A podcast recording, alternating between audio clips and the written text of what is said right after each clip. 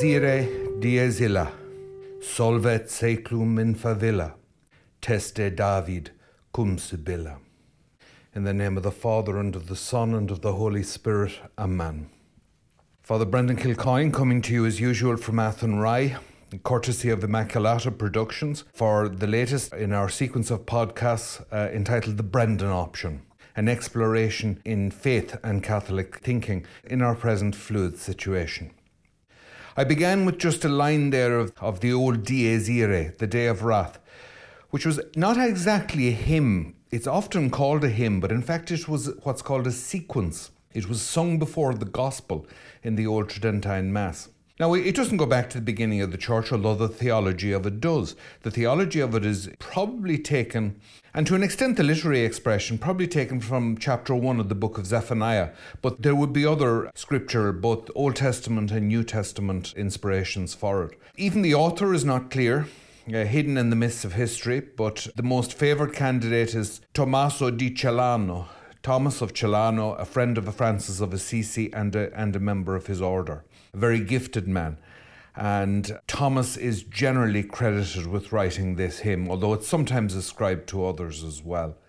It was sung in the Old Mass at Requiem Masses. And it was sung, as I said before, the gospel. It was a Requiem High Mass. You know, they used to have a High Mass. Well, you, you, you had to pay more. Okay, you had to pay more for a High Mass. High money, High Mass. Low money, Low Mass. No money, No Mass. It only took one priest to say low mass, but a high mass took a few priests. You had to have a priest and then a deacon and subdeacon and so on, master of ceremonies. So the Dies Irae was sung during that mass. It's really quite a frightening hymn. And there are many, many rehearsals of it, many performances of it in different musical pieces. Uh, for instance, anyone who's written a mass before the 1960s has almost certainly written a Dies Irae. So you have uh, Mozart would be an example of that, for instance. Uh, if you want to see um, a Dies performed with all of its ominous drama, you could maybe take a look at Ingmar Bergman's famous film, The Seventh Seal an apocalyptic film dealing with issues of life and death with what, what are called eschatology, from the Greek eschaton, the last thing, dealing with eschatology during the Great Plague, during the bubonic plague in the late Middle Ages in Sweden.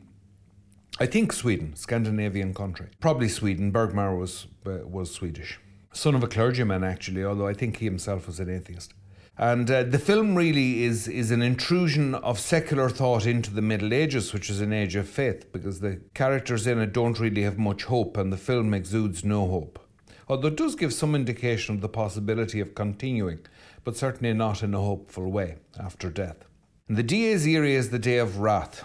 And the first line that I quoted goes, Dies irae, dies illa, solvet seclum in favilla, teste David cum Sibylla.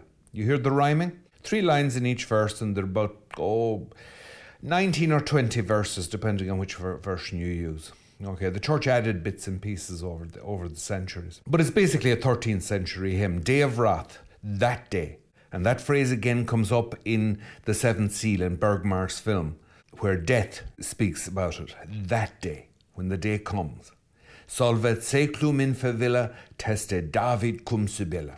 The age will dissolve into ash, as David testifies, and the Sibyl. Okay, so it's, e- it's even referring to, to the classical pagan prophets and to King David. Teste David cum Sibylla this sense that things that the end times are here comes regularly in history. You had quite a bit of it around the time of the, the last Jubilee, the year 2000, or just before the year 2000. In any case, that was the hymn. It was a hymn about death. It was a hymn about the immediacy of death, about the unpredictability of death. As Archbishop Joseph Cassidy, a former Archbishop of Tuam, the late Joseph Cassidy, a very gifted man, as he used to say, inconsiderate death blows where it listeth like the Holy Spirit. It just comes where it wants. And in the film, The Knight, played by the fantastic actor, I think he's still alive, Max von Sydow, you, Woody Allen uses him quite a bit. The knight bargains with death for a little extra life, and he plays a game of chess. And the, this game of chess is like a backbone to the film. He's playing for his life against death. The knight comments to death, Most people don't think about you. Most people don't think about death until that day. And, and death goes, Ah, that day. Dies illa, that day. And I can tell you from my own experience is that most of us don't think about death much. And we're astounded when we have a near death experience, as I did two years ago, where I had a serious stroke. Now, for me, I had hours. You know, I had hours to think about it and to make my peace. But some people don't get any time at all. For some people, it's an hour or minutes or even seconds. I can think of one young man I used to know who got, they reckon, about one or two seconds during which he knew something was happening. So it can come so quickly. And where are all your plans? Where are all your grand designs? Where are all your worries, your neurotic suspicion of the motives of others, your maybe a right suspicion of the motives of others? Where does all that go? It all turns to ash, it turns to nothing. The age solvet seclum in favilla. The age will dissolve into ashes. And that's talking about the end times and the apocalypse. But the apocalypse comes to all of us, a foretaste of the apocalypse, just as the good things in life are a foretaste of heaven. The suddenness that can often attend death is a foretaste of the apocalyptic suddenness that will come on us like a thief in the night, and the age will dissolve into ash. The whole world as you see it, because remember that the whole world as you see it is not the whole world, it's the whole world as you see it, which is rather different slice of the cake and a much smaller portion.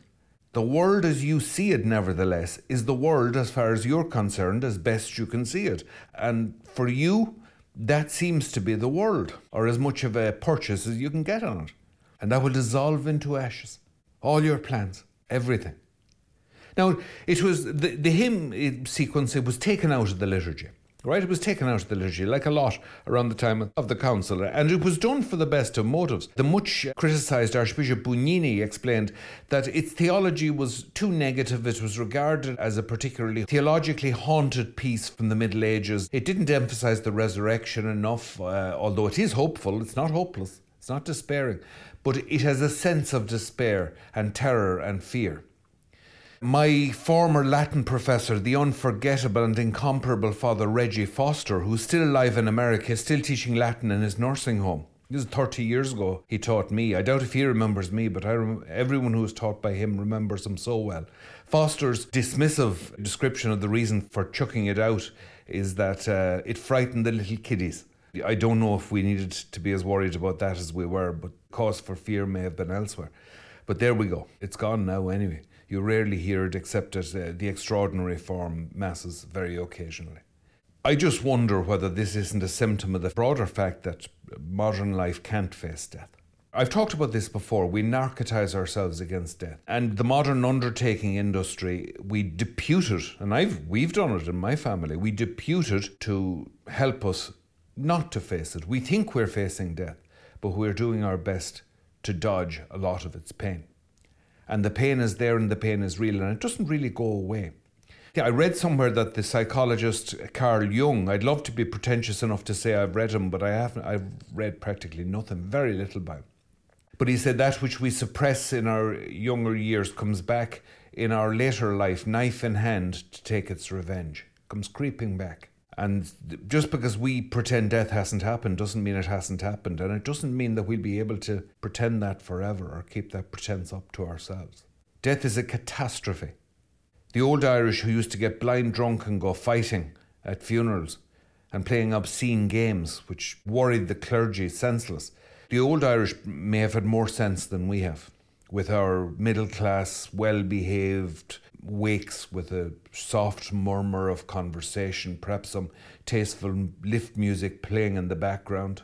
Maybe going outside, howling your grief, drinking your head off, and fighting with your family is probably a rational enough response to something that is absolutely catastrophic beyond description. Because remember, the person that we know is a physical person. We're physical beings.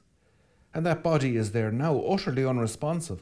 A mask, an impersonal mask that seems to be looking through us and beyond us forever, replaces the pliable, uh, responsive features that were so familiar to us, that we knew and loved, or knew and hated, whatever, but at least we knew. And that mask of death that descends on familiar face is a warning to us. It's a, you know the old actors in the Greek theatre used to wear masks. It's a theatrical warning to us. It's the last part we play in life, and we're forever wearing masks in life. But this mask is the last one we put on. And it leaves our relatives and those who love us and know us, even those who hate us, helpless, utterly helpless, because you've gone beyond them completely. Evelyn Waugh, the English Catholic writer, he was a convert and he had an extremely sharp eye and an, and an acerbic wit. He mercilessly lampooned the modern undertaking business as he saw it already developed in the 20s in America, which was always far ahead of Europe. And he noted the way in which death was being cosmeticized and the mourners narcotized, and indeed the dying narcotized. We think of hospices, for instance, as places of refuge and peace. But a hospice, they're wonderful places and they're run by wonderful people. A hospice is not a place of refuge and peace. A hospice is a place of intense living.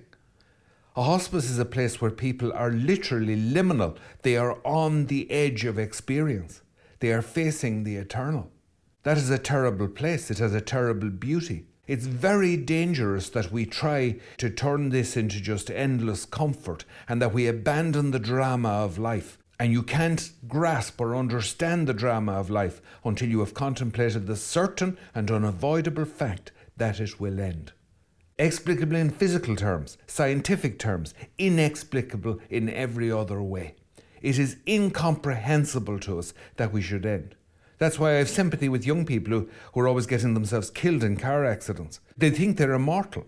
But we are immortal. And we cannot believe that this crap is happening to us. What is this blank? How can this happen to me? This happens to other people, but not to me. In the Gospel today, we had the parable of the wise and the foolish virgins. I'm, I'm taking a dies irae approach there, very negative. I don't want to be abolished by Archbishop Bugnini.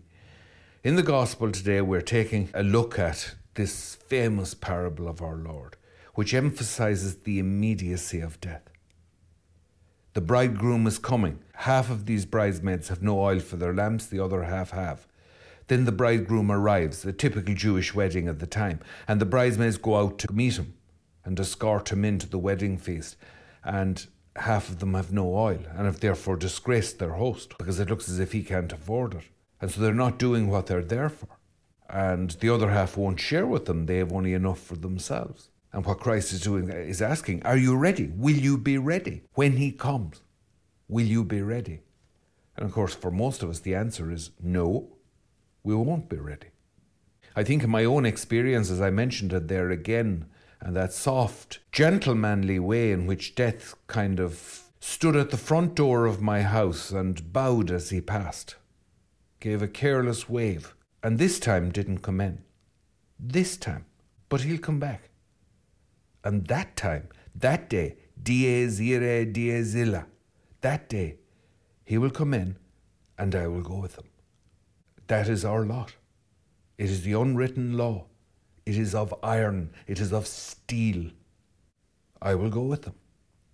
I think of Emily Dickinson and the famous poem that every schoolboy and girl used to know.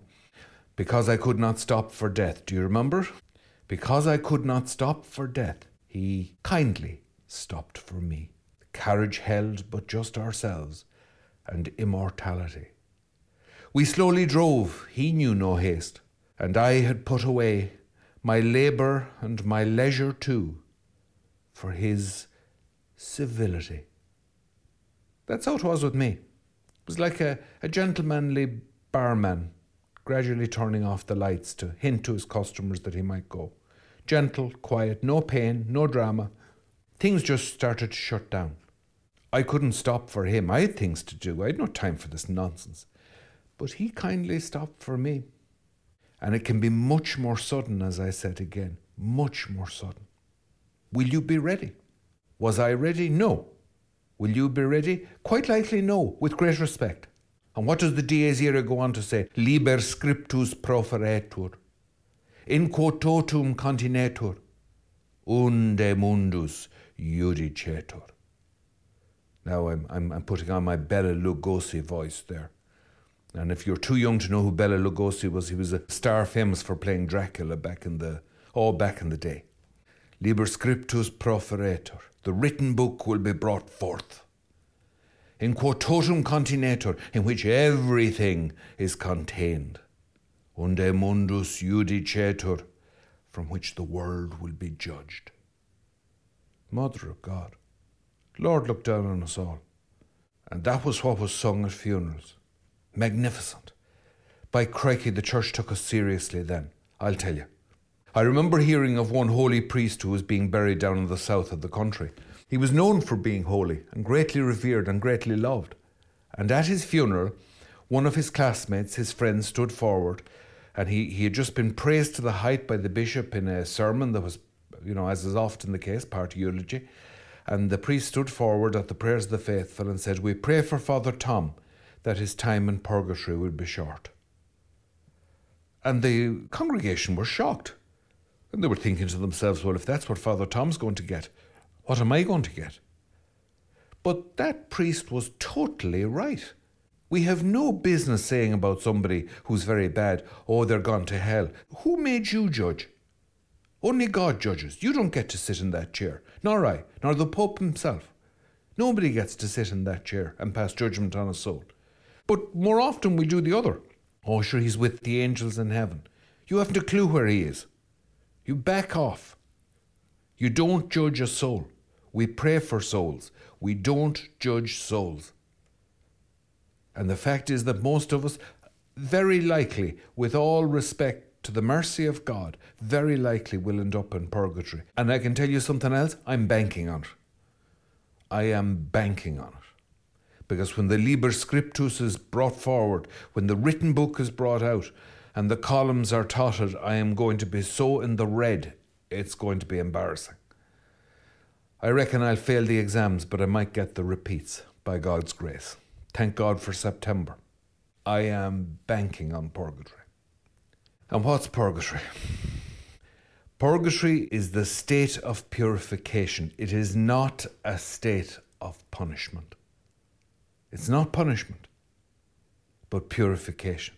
And remember, the souls in purgatory are assured of salvation. They are assured of salvation. That's absolutely crucial. But not yet.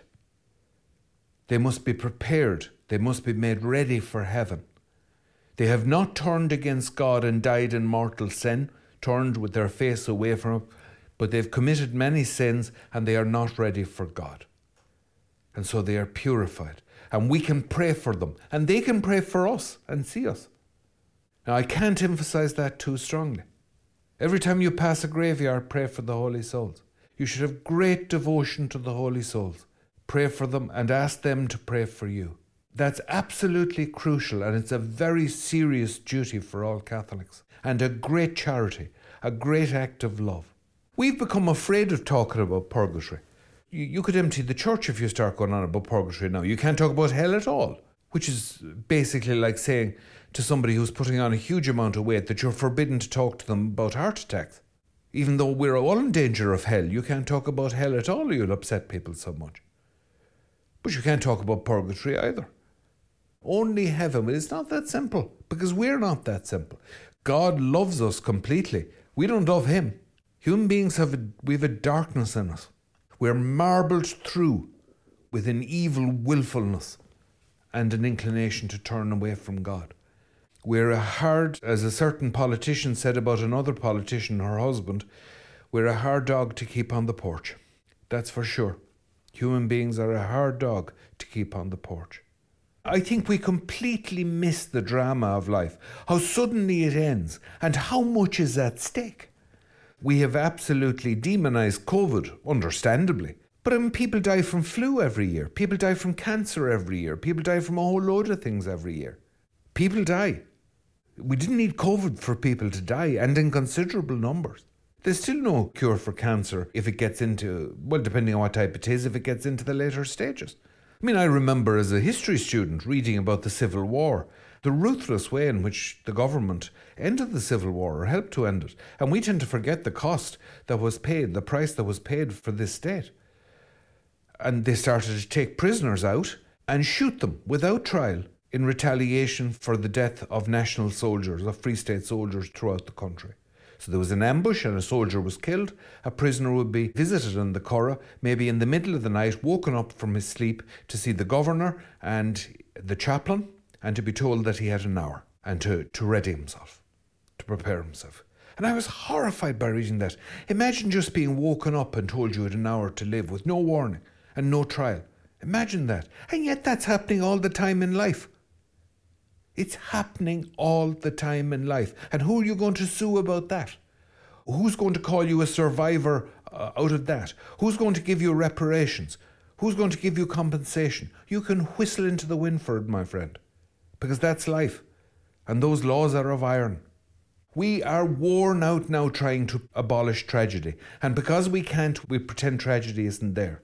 So we dig up the ghosts of the past, and you have people like the British Prime Minister apologising for the famine. I can see what he was trying to do, but for God's sake, it is not undoable.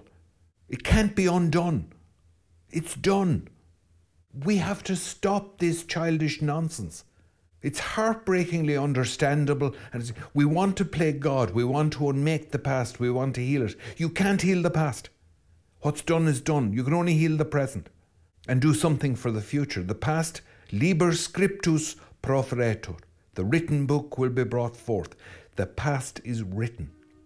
And so, I mean, fine if you want to become obsessed with COVID, it's important to be aware of it and to be careful. There are people dying from other things, maybe in greater numbers now because people are afraid to go into hospital. You remember in the rosary they used to pray in the uh, not so old days, from a sudden and unprovided death, good Lord, deliver us. Well, here death comes, ready or not. What are you going to do about that? What am I going to do about that?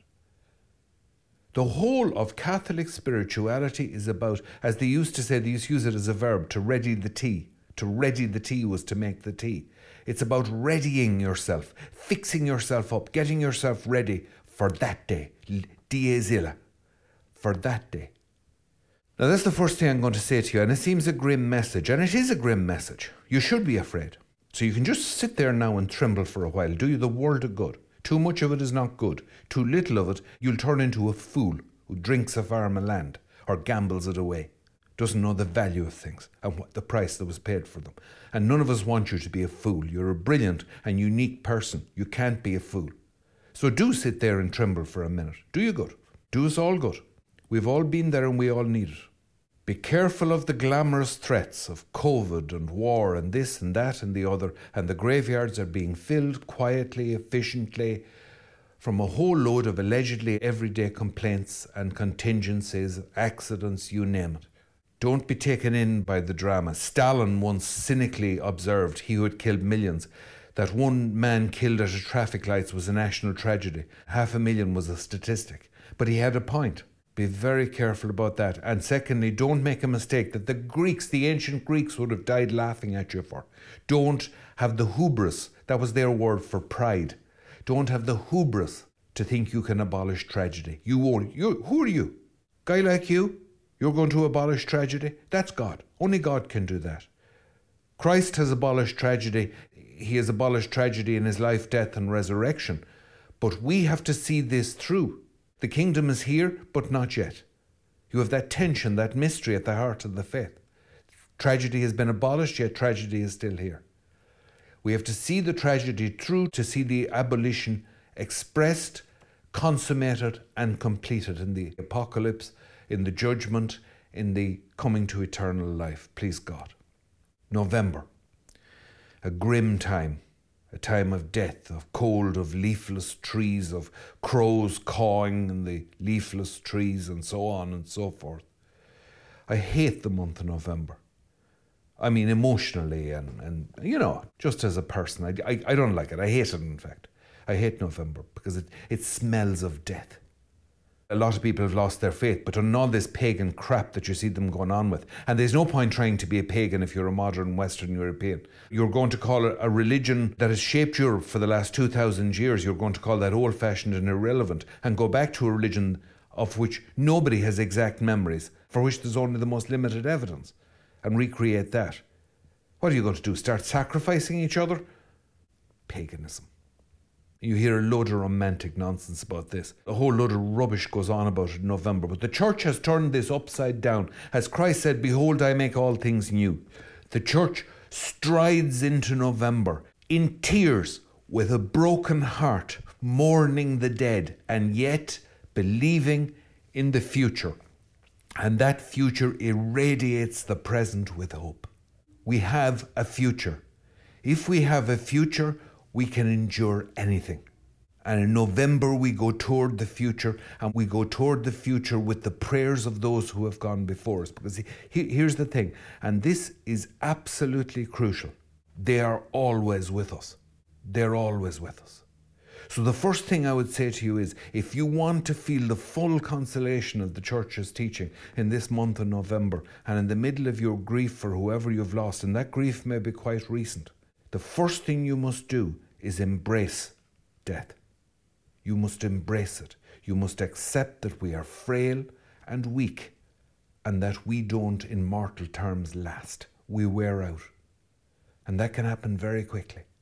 Now, if you dodge that, you go to a funeral and sometimes the person laid out in the coffin looks better than anyone around them. And of course, we pay the undertakers to do this. So people look, who are dead look as if they were sleeping and look as if they were alive, and it makes us feel better. And then we, we don't fill in the graves anymore during the rosary like we used to in Ireland. And that's when you knew somebody was dead. And of course, it broke the family up, but it was cathartic in the Greek sense. It gave them a chance to work through the grief. Now, not to closure. I hate that rotten word closure. How do you get closure on somebody you truly love? That's a betrayal. You're a traitor if you get closure. You're not looking for closure. You wear the scars with pride and with dignity, and you can bear them. If you're truly you're living your life as a Christian, you end up like those those students in the German universities years ago who would wear a dueling scar on their face with pride to the end of their lives and would explain to you that which master had given them that scar, which fencing master had given it to them. That's how we are in life. That's the price of love. You're in a dear shop if you love. Cheapskates are better off not loving. No prices displayed, my friend. You've come into a very expensive restaurant. And that love comes at a huge price, and the scar will be deep, but it will heal. Your tears are honourable. Don't dodge them. Don't make this too middle class, too nicey nicey. Don't dodge them. In death, a catastrophe has happened. Embrace that reality and stop pretending that somebody has just gone into the next room. Whoever goes on like that is a noggins. They really are being silly. You're not just gone into the next room, it's a bloody disaster. That's what it is. And, and the most rational response to it is to get blind drunk and start a fight with your brother, like a gentleman instead of going around pretending that nothing has happened. And if you can embrace death, God will help you to transcend it. But He cannot help you to transcend that which you deny and pretend isn't there. The fear of death is totally rational and reasonable. It is honourable. Jesus Himself wept helplessly at the grave of Lazarus. Jesus trembled and wept in Gethsemane. And I've never felt closer to him than I do at the grave of Lazarus and in Gethsemane, as Paddy Kavanagh called him, the coward Christ of Gethsemane. I've never felt closer to him. It's, it's wonderful how close you feel to him. That God has, this is an incredible condescension which transcends any offensive, as the French say, de haut en bas, you know, from the top to the bottom, a sort of a, the landlord lowering himself to the level of the tenant, which would infuriate an Irish person.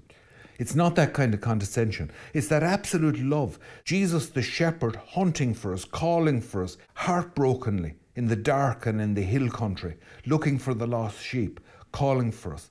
That's the condescension of God. Is God searching for you? The hound of heaven, as uh, Francis Thompson, Victorian poet and drug addict, as he imagined him, the hound of heaven, chasing you, chasing you, chasing you. That's the condescension. God hunts for you. God wants you to be with him. Now, stop disrespecting what's happening. People go on and say, oh, you know, he's ready. He's resigned. Or go way out of that. How do you resign yourself to this? How do you resign yourself to it? I'll tell you what you do. Maybe you stop thinking about it. Maybe you put on an act, save your own reputation, for all that's worth now, and to save the feelings of the people around you. Fair enough.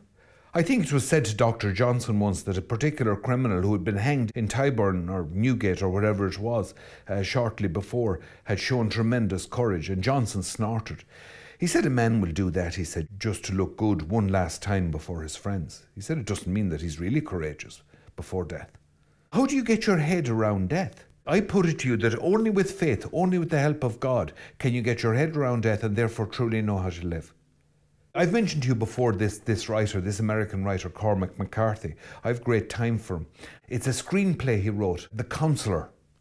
It's a screenplay he wrote. And I actually saw this film without knowing McCarthy had any involvement. And the minute I heard a few exchanges of conversation, I knew it was McCarthy. You can tell his style anywhere.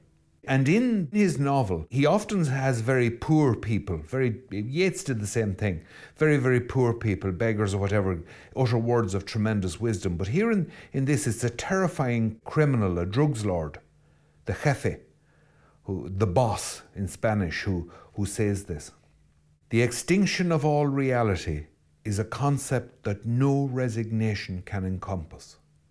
And yet, in that despair, which is transcendent, you will find the ancient understanding that the philosopher's stone will always be found despised and buried in the mud. This may seem like a small thing in the face of annihilation, until annihilation occurs, and then all the designs and grand plans will be revealed for what they are. A very philosophical uh, drugs lord, terrifying person. He's going to kill the man's wife that he's talking to, and your man is pleading for her. She's been kidnapped. He's pleading for her life uh, and they're going to kill her because of something that your man did. The counsellor, he's a lawyer. Something he did. It was it was something very criminal that he had done, and he had crossed these powerful criminals. The extinction of all reality is a concept that no resignation can encompass.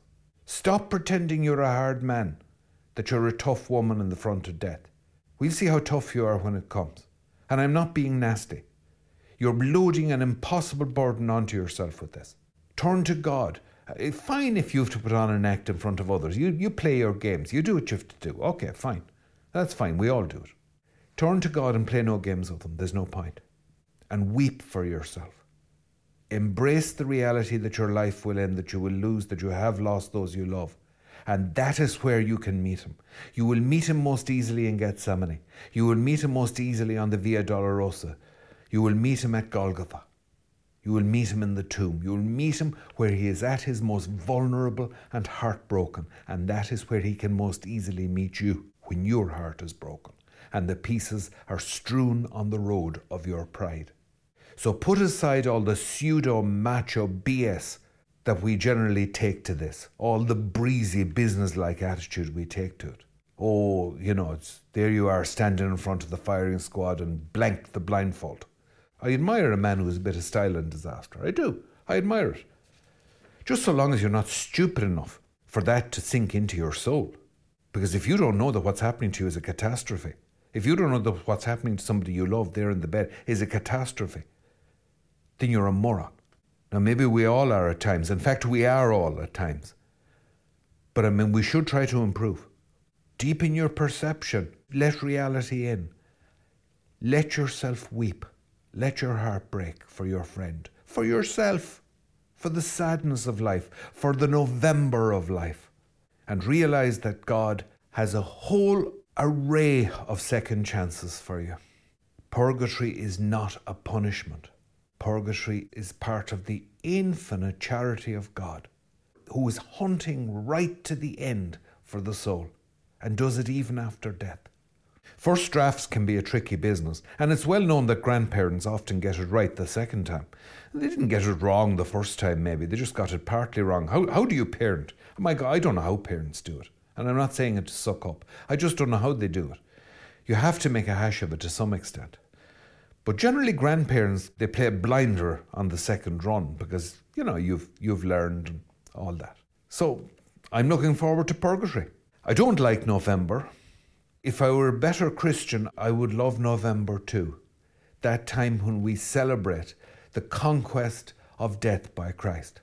The death has come to, we pray for the holy souls.